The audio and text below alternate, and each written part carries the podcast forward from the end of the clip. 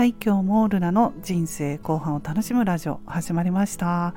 私は2020年からブログを始めて個人事業主になり50代の人生後半からは無理をせずに自分らしい生き方をしたいと思っている主婦です。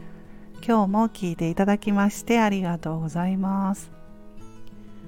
私はブログを書いてるんですけれども、えー、ノートというプラットフォームでもブログを書いてるんですね。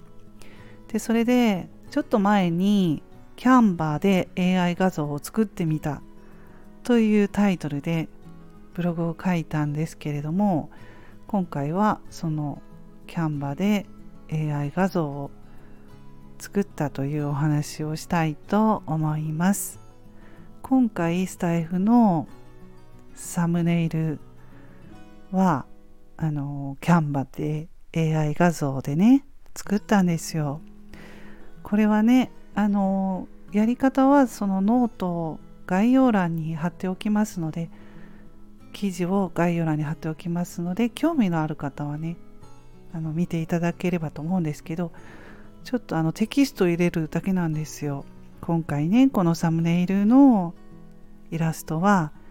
ヘッドホンをしてスマホで話をしている可愛い女性のアニメ風イラストっていう感じでそういうふうに日本語で今回は入れたんですけれどもそしたらあのサムネイルのような画像を作ってくれるんですね。でこれはまあオリジナルになるのでアイコンとかに使えますね。うん、すごいですよねテキストから画像を作ってくれるので、まあ、今結構いろんな AI 画像育成ツール流行ってると思うんですけれども、まあ、キャンバはね無料で手軽なのでちょっと今回キャンバーのこと話してるんですけど、まあ、私はブログのサムネイルサムネイルあブログのアイキャッチ画像を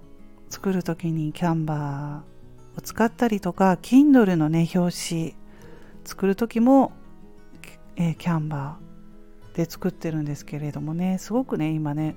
無料でこんなにいいものがあるのでね、うん、あの利用させてもらってるんですけど、まあ、今回 AI 画像を作ってみました。簡単にねできますので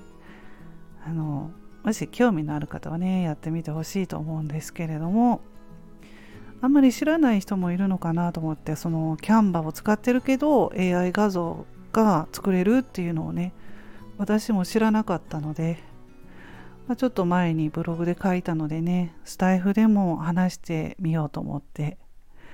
はい今回話してみましたけれどもね。まあいろいろ新しい、えー、その AI でできることって増えてると思うんですけど手軽にねあのできるのがキャンバの AI 画像かなと思っています。はい。まあ楽しいですね。やってるとちょっとねまあアラフィフの私でも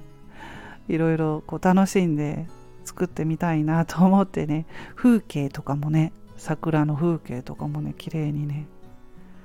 出るのではい。なんかいつまでもやっていたいんですけれどもまあでもね回数が決まっているので何回という正確にね作れる枚数は分かりませんけれどもずっと永遠に画像が作れるわけではなくて何枚か1日に作れるのは制限されてますのでね。はい。もし興味のある方はやってみてください。それでは今日はこの辺で終わります。皆さん素敵な一日をお過ごしくださいませ。また次回の配信でお会いしましょう。ルナでした。